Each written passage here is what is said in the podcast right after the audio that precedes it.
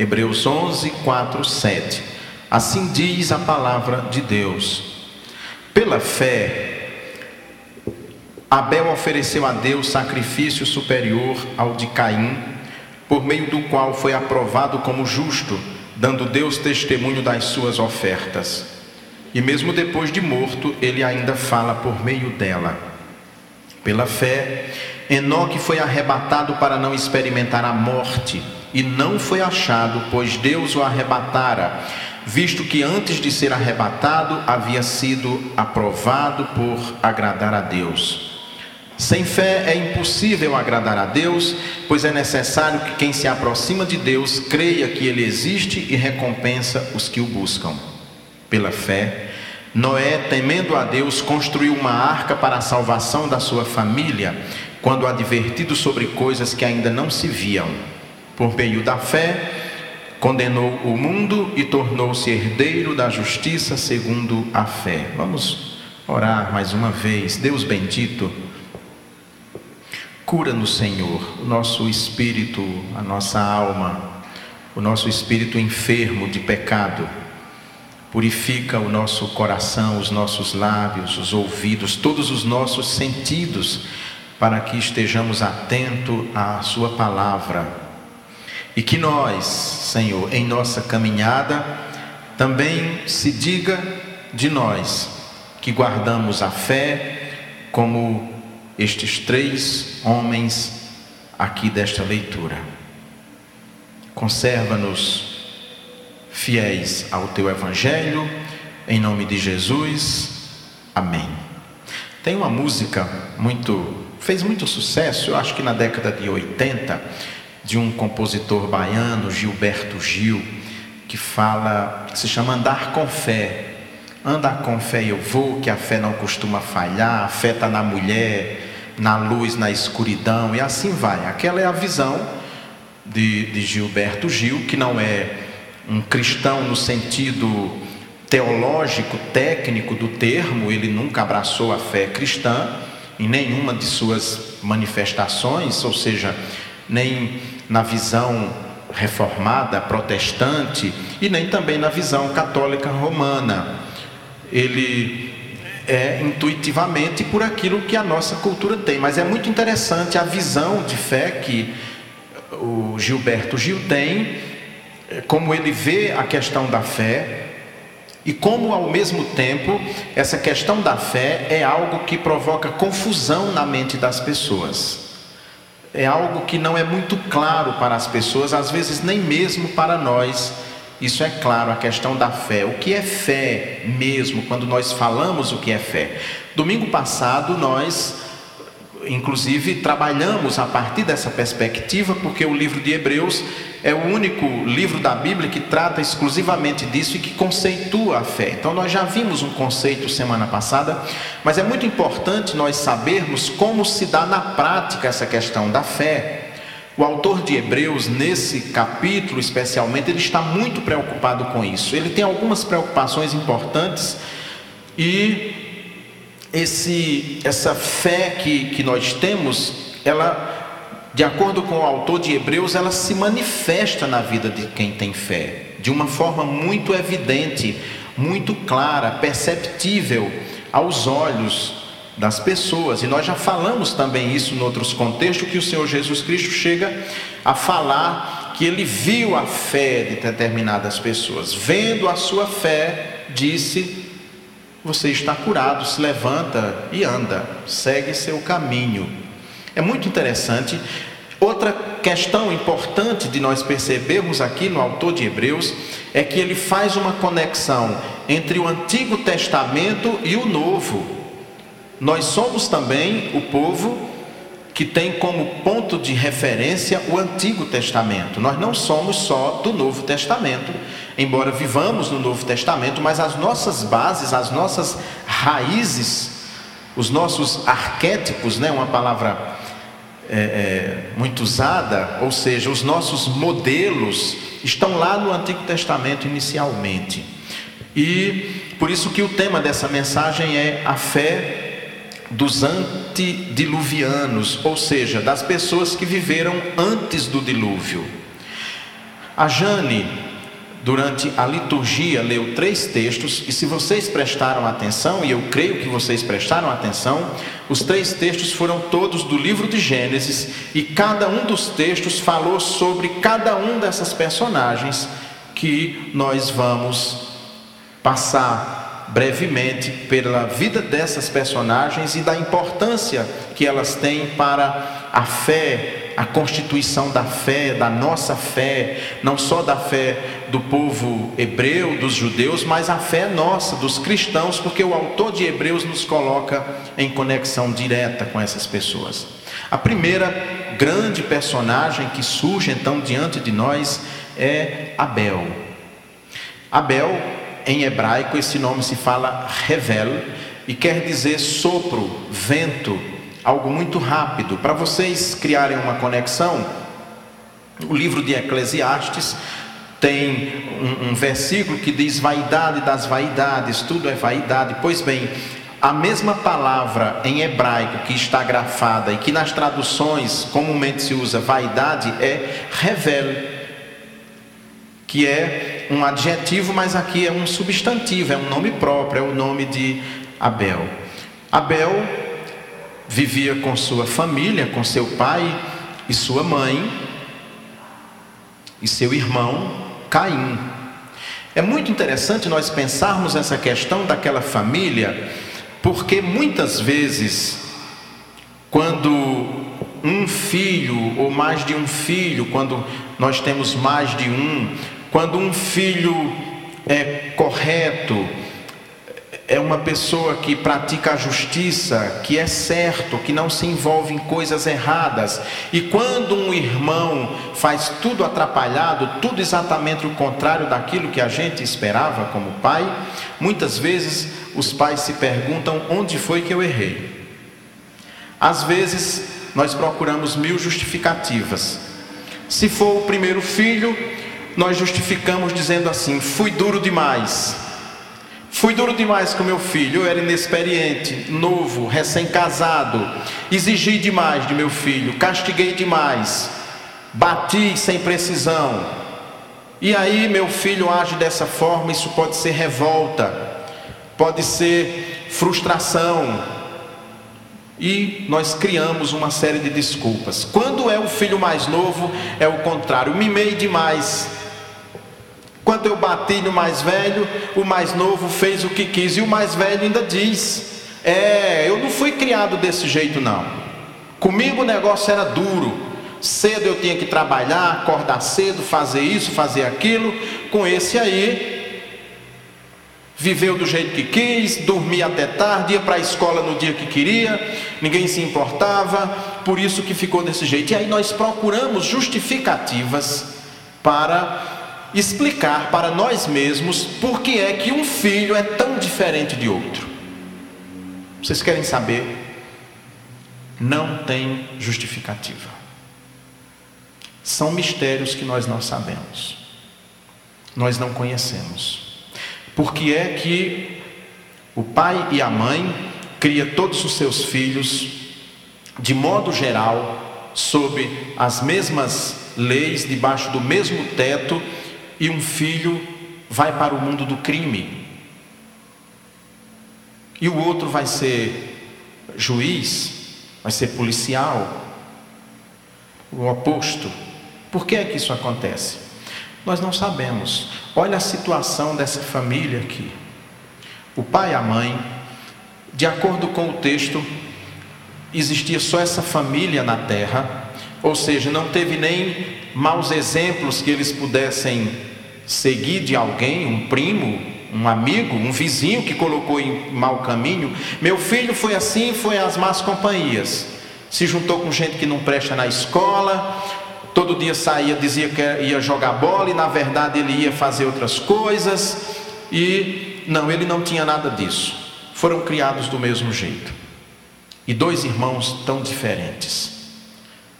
Dois irmãos tão com perspectivas de vida tão distintas.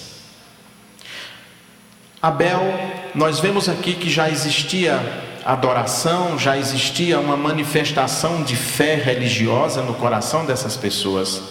O texto bíblico nos diz que Caim era lavrador, era agricultor e oferecia do fruto do seu trabalho a Deus. O mesmo texto nos diz que Abel era pastor, ele tinha ovelhas, cuidava dos rebanhos e também oferecia sacrifícios a Deus.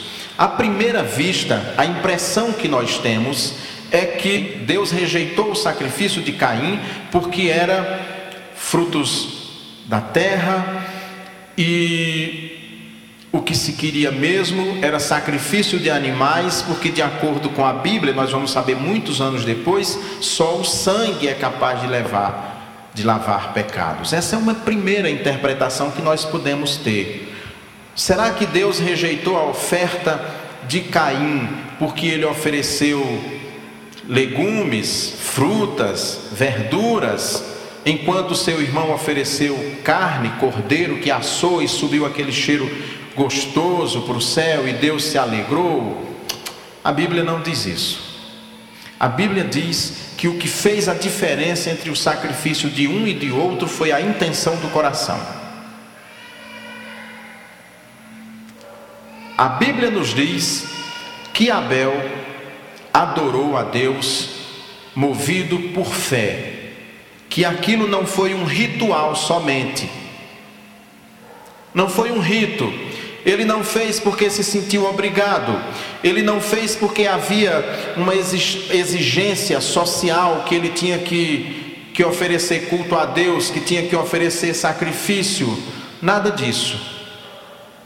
Nada disso. A grande diferença entre os dois irmãos é que Abel viveu com fé, pela fé, e ele oferecia sacrifício a Deus, ele adorava a Deus, movido por um único propósito: pela fé e pelo prazer, pela alegria, pela felicidade de adorar ao Deus que era desconhecido, digamos assim. Nós vamos ter uma revelação mais clara de Deus muito à frente já com Abraão, que vai ter uma revelação mais clara de um único Deus, etc, etc.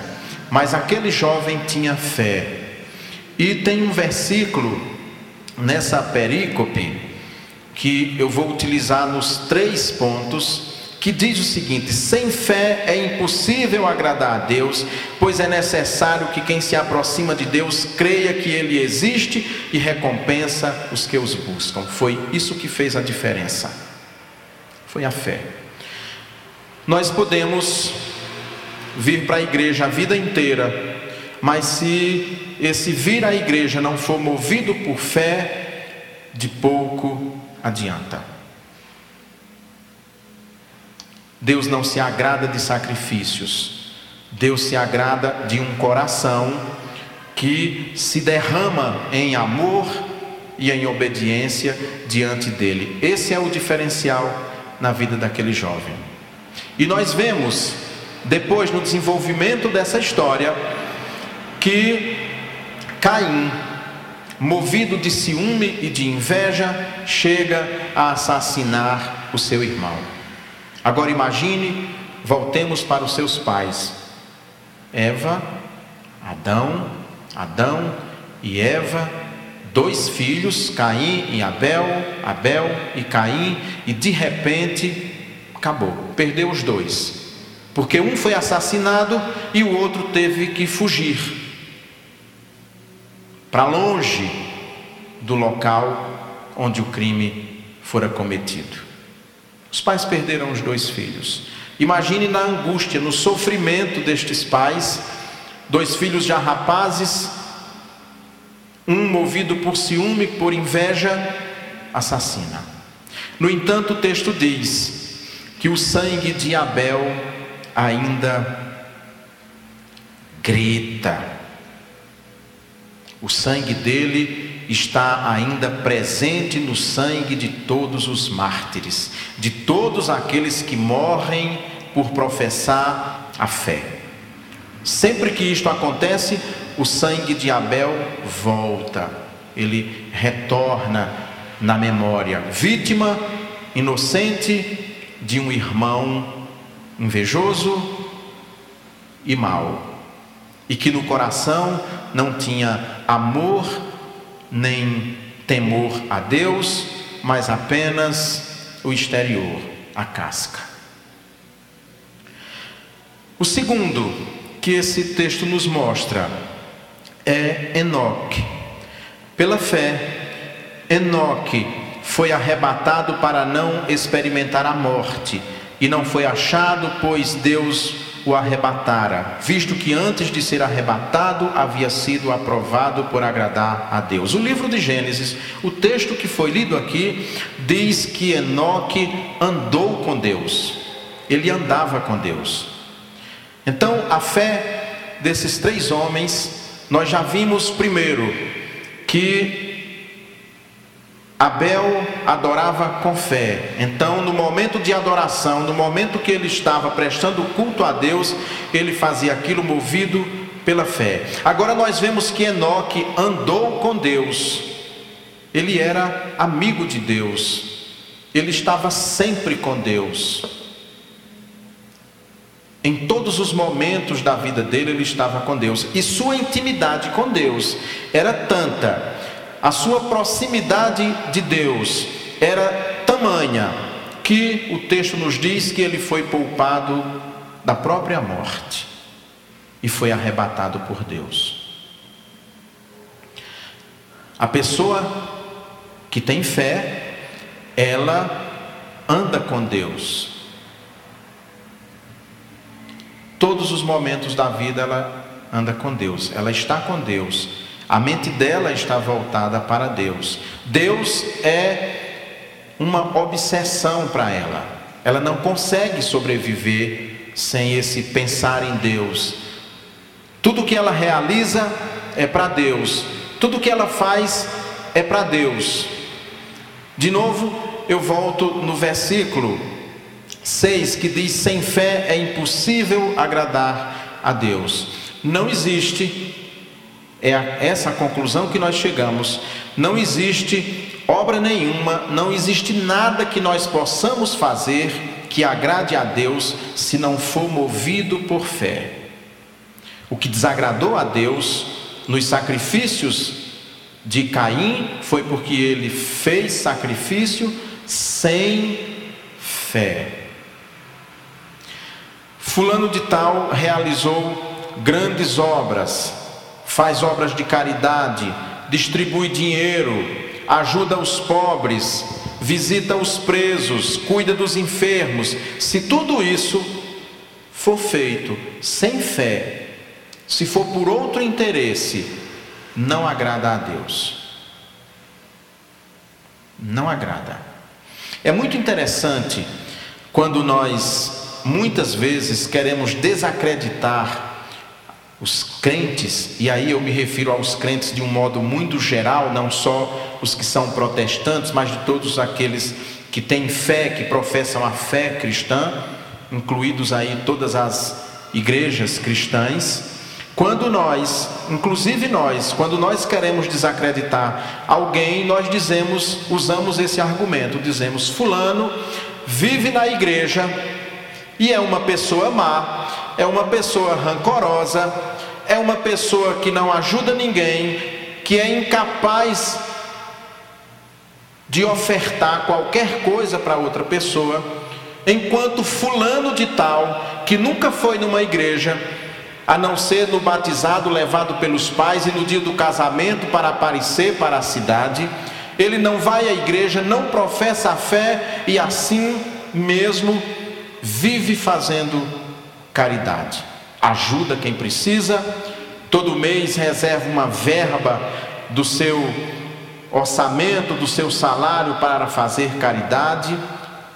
Esse texto nos diz que nada disso é aceitável a Deus se não for por fé. É muito duro, não é? E difícil de entender. Quer dizer então que alguém fez o bem fez caridade, salvou vidas, mas ele foi movido por outros desejos, por outras vontades, não foi por fé, quer dizer que isso não agradou a Deus? De acordo com esse texto, não agradou a Deus. Porque nós não somos salvos e não agradamos a Deus por justiça própria. Sabe para quê? Para que ninguém se orgulhe. Somos um nada, vivemos unicamente por fé, e é essa fé que nos torna aceitáveis a Deus. Sem fé é impossível agradar a Deus. Enoque então era um homem que cria em Deus. E olha que não existia Bíblia, que não tinha havido revelação, que não tinha Moisés ainda aparecido, sequer Abraão, bem antes de Moisés, que o Senhor Jesus Cristo não tinha vindo, não tinha sido morto, não tinha ressuscitado dos mortos, não tinha subido aos céus, e ainda assim aquele homem manteve a fé e andava tão íntimo, tão próximo de Deus, que lhe foi poupada a própria morte. O texto diz que ele, nos, que ele foi resgatado. Ele não experimentou a morte física, como todos nós experimentaremos um dia. O texto cita mais um. Noé. Pela fé, Noé, temente a Deus, construiu uma arca para a salvação da sua família quando advertido sobre coisas que ainda não se viam, por meio da fé, condenou o mundo e tornou-se herdeiro da justiça segundo a fé. O mundo estava perdido, não tinha mais jeito. O texto bíblico usa inclusive a expressão que Deus tinha se arrependido do que havia criado. Me arrependi, não dou conta de olhar para esse povo. Que povo ruim, que povo mau, que povo difícil, que povo que eu não suporto ver. Quanta falsidade, quanta mentira, quanta depravação, não aguento mais. Mas aí ele viu que no meio daquele povo, daquele deserto de homens justos, havia um que acreditava nele. E ele conversa: Escuta, vem cá, chama Noé. Eu tenho uma tarefa para você. Constrói uma arca grande. Você vai construir essa arca, nela você vai colocar um casal de todos os animais, você vai pegar sua família, sua esposa, seus filhos com suas noras e vai entrar aí depois porque eu vou mandar um grande dilúvio, uma grande chuva que eu vou acabar com todo mundo, eu vou começar uma outra civilização a partir de você. O texto diz que ele ficou 120 anos construindo a arca. Agora imagine eu fico pensando, porque ele estava numa região de deserto, eu fico pensando lá no sertão nordestino, alguém ficar 20, 30, 40 anos construindo um grande navio, um Titanic, sem ter água, sem ter rio, sem ter um riacho, um córrego sequer. O quanto esse homem não foi ridicularizado pelos seus contemporâneos. O que é que você está fazendo? Isso é um louco. Isso é um lunático. Ele recebeu uma incumbência de Deus e assim ele começou a construir essa arca. Uma arca que nós sabemos é um tipo de Jesus Cristo. A arca é um tipo de Jesus Cristo, um tipo da igreja que cabe todo mundo dentro, e que ninguém será salvo se não estiver dentro desta arca. Ninguém será salvo se não estiver nessa arca. Ele então vai e trabalha anos e anos, anos e anos, porque ele acreditou na palavra de Deus. O texto diz: quando advertido sobre coisas que ainda não se viam, vai ter uma grande chuva, um grande dilúvio, vai alagar tudo isso aqui, e eu quero que você recomece, quase do nada, do zero. Eu quero uma nova civilização, um novo céu e uma nova terra. Salva todos os animais, coloca um casal de cada, junte sua família, e vamos começar um novo tempo. E aquele homem acreditou. O texto diz que foram 120 anos. Nós muitas vezes não somos capazes de esperar uma semana. Pedimos a Deus, ou lemos, conhecemos Sua palavra, sabemos das promessas dele para as nossas vidas e somos capazes de esperar uma semana. Nós queremos provas. Não havia como provar que se realizaria. O texto diz que ele fez acreditando sobre coisas que ainda não se viam e diz: e por meio da fé condenou o mundo e tornou-se herdeiro da justiça segundo a fé. Ele trabalhou com fé. Perceberam? Nós temos que adorar, vir para a igreja, movido por fé, a fé que nos traz. Por fé, nós devemos sempre andar com Deus, e por fé, nós devemos, a semelhança de Noé, trabalhar com fé, acreditar, lutar. De novo, versículo 6. Sem fé é impossível agradar a Deus, pois é necessário que quem se aproxima de Deus creia que Ele existe e recompensa os que o buscam. O texto diz que Deus recompensa aqueles que o buscam. O problema é que muitas vezes nós imaginamos ou queremos, desejamos que essa recompensa seja material seja material. Que a gente, se não fique rico, pelo menos tenha um bom salário, uma boa casa, um carro novo.